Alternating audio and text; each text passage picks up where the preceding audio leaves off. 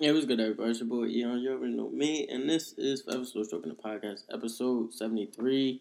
There are a few things that I kind of wanted to go over. Uh, it was this picture that I saw. It said, uh, bleeding growth stocks, right? So I kind of saw this picture, and I was just like, dang, like, it's true, but there were some things that I kind of figured I could comment on and give you all some perspective on. But before we get into that, I gotta say, I'm not a financial advisor, but like always, I have gems for you. And if you are enjoying the content to any extent, please feel free to like and subscribe. It's always nice to have um, more people on the channel. And don't forget to leave comments too. Like that really helps, especially if there's like a specific stock or uh, what do you call it, like a security that you care to um, care for me to go over. I definitely don't mind. But um, yeah, son. But let's go ahead and get into this. Oh, also don't forget to use the links in the description. You get free stuff, free Bitcoin. You get free shares on Robinhood, free stuff on Webull. I don't know if Webull's doing Shiba still or if they're giving Apple shares, but they're always doing something on Webull, Crypto.com, and there's some other. Uh, there's a lot of other things that you get free stuff on, right, son? So just be mindful of that and take advantage, right? It's free. Um, but the first one I kind of want to go over. Let me pull up my charts real quick. Is Chewy, right? So on this on this little picture, I'm not gonna go over all of them, but I'm gonna go to the majority of them that I know. And the first one I say is Chewy. So with Chewy, it is down, and Chewy just randomly fell off the face of the earth. Like it went from being nearly eighty dollars to just like hitting sixty, so it almost dropped twenty dollars. But I do think that Chewy is gonna pick back up and the reason for that being is first thing the first thing I noticed about this list, looking at Chewy, Pinterest, Alibaba, Wish, Chegg, Peloton, um, Zillow. These are a lot of the companies that kind of got boosted up a bit when you know COVID first took place. So shutdown and also like you know fear of getting COVID kind of led to some of these things, right? Uh, a lot of e-commerce, I should say. So Chewy being a, a big e-commerce, really their whole platform is online, so they don't have a physical store. But Chewy being the case, I do think that Chewy is down after you know retesting this pretty great level around what is this sixty two dollars. I think that Chewy is actually set up for a bullish move. As you can see, if you go to the daily, you'll see a, a nice engulfing bullish candle followed by a nice uh, move up right on Friday, which we had, and I think Friday was half a day or half a session. So I do think Chewy is valid, right? And I think this is a good time to buy Chewy. Me personally, I'm thinking about getting into some Chewy calls this week.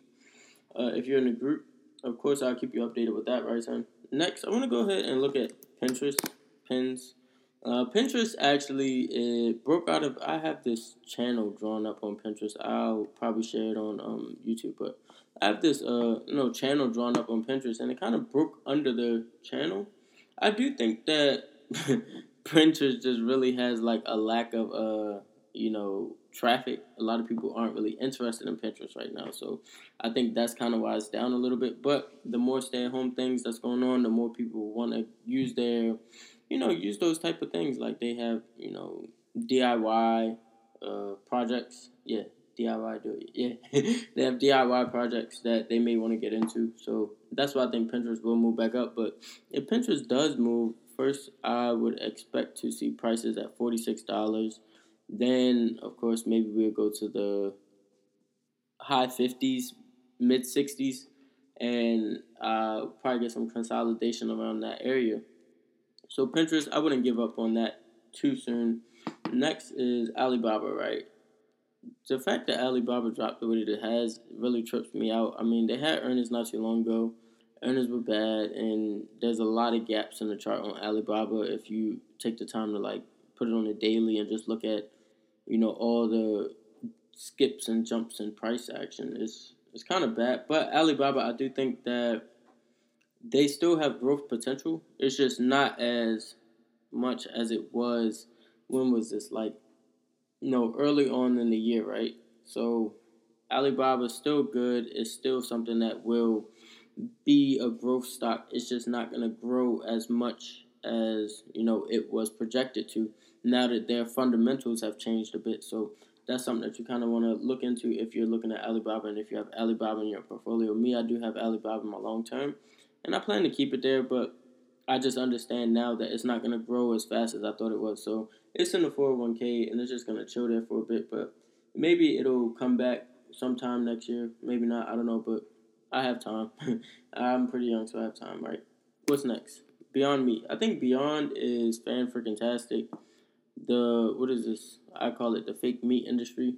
So the fake meat industry, like they have been kind of taking over a lot of uh, products have rolled out into several different stores, and I mean it's kind of hard to avoid, right? Even sometimes, like with the meat shortages, you might be like, "Dang, son, I might want to get some of this uh some of this fake food and and call it a day." But there's so many people that are like trying to be clean, eat clean, want to be vegan. So, I mean, this is perfect, right? And this is what's gonna kind of bring you know the stock price up. It's just a matter of time. I think they're just waiting for the right catalyst or news or something. Like honestly, I think it's just catalyst that we're waiting for, and then Beyond will be bullish, right? And we can see prices, you know, up in the hundred dollar range. So that'll be valid. What's next on this list? Zillow's. Son, Zillow just they put themselves in a hole because they were just not spending money wisely and losing money left and right. However, the housing industry, housing market, people will always need somewhere to live.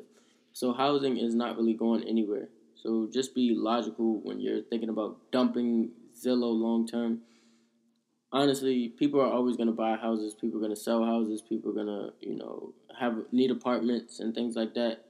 So I think Zillow is always going to be around. But as far as Zillow, I do see a gap between seventy six dollars and eighty four dollars. So that's hey, that's enough to get my attention. A nice little what is that eight dollar gap. So yeah, I can I can I can watch out for that, especially since Zillow at fifty five dollars. Like the fifty two week low was fifty two dollars, and that's crazy because my first time seeing Zillow, it was in like the ninety dollar range, and then it had earnings, and then it just shot up like in the hundred dollar range. So that was pretty crazy, but yeah, Zillow is definitely one I'm still gonna keep watch on. Peloton, Peloton is. I have a lot of hope for Peloton. Not saying that I'm desperate for it to go up because I, I have a few shares, but it's not a large position. It doesn't take up much of my portfolio. But I do feel like Peloton will be bullish, especially with this new variant news. Um, the reason I say with the new variant news that Peloton will be uh, bullish is because, you know, of course, they may close down gyms if we have another shutdown. So the exchange of those bodily fluids on the on the machines, not exchange, but like, you know what I'm saying? Just like that interaction and just being so close in proximity. I don't think that it'll be a wise decision to keep gyms open. So maybe Peloton, um, yeah, Peloton, they'll get more orders in.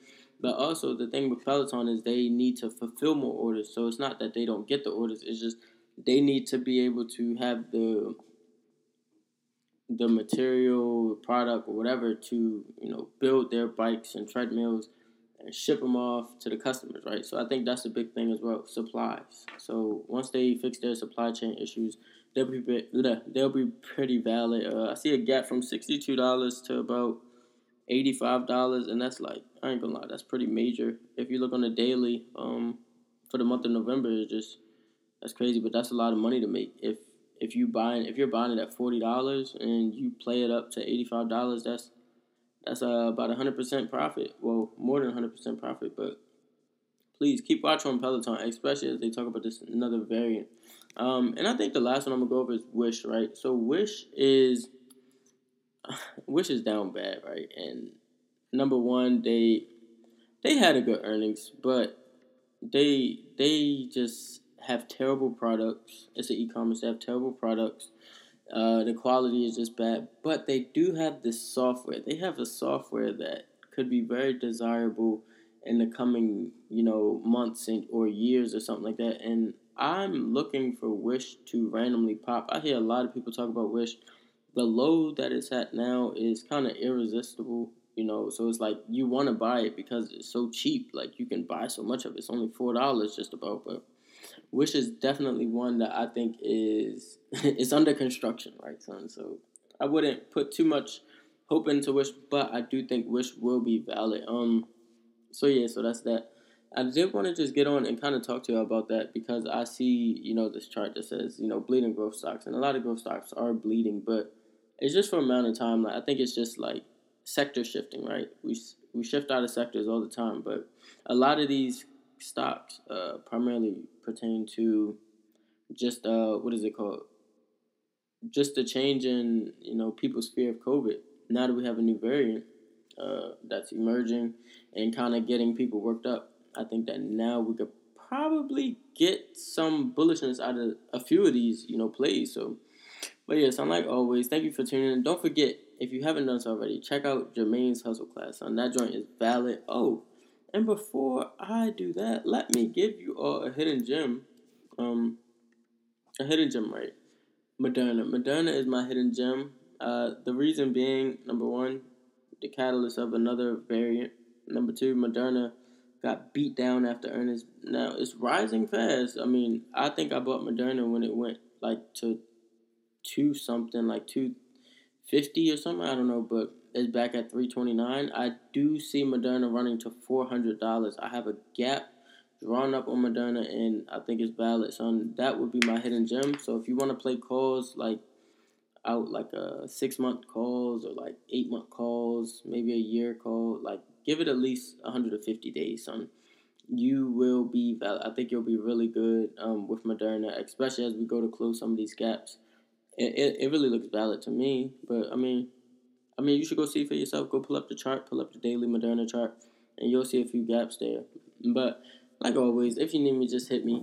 And thank you for tuning in. All right, son. Peace.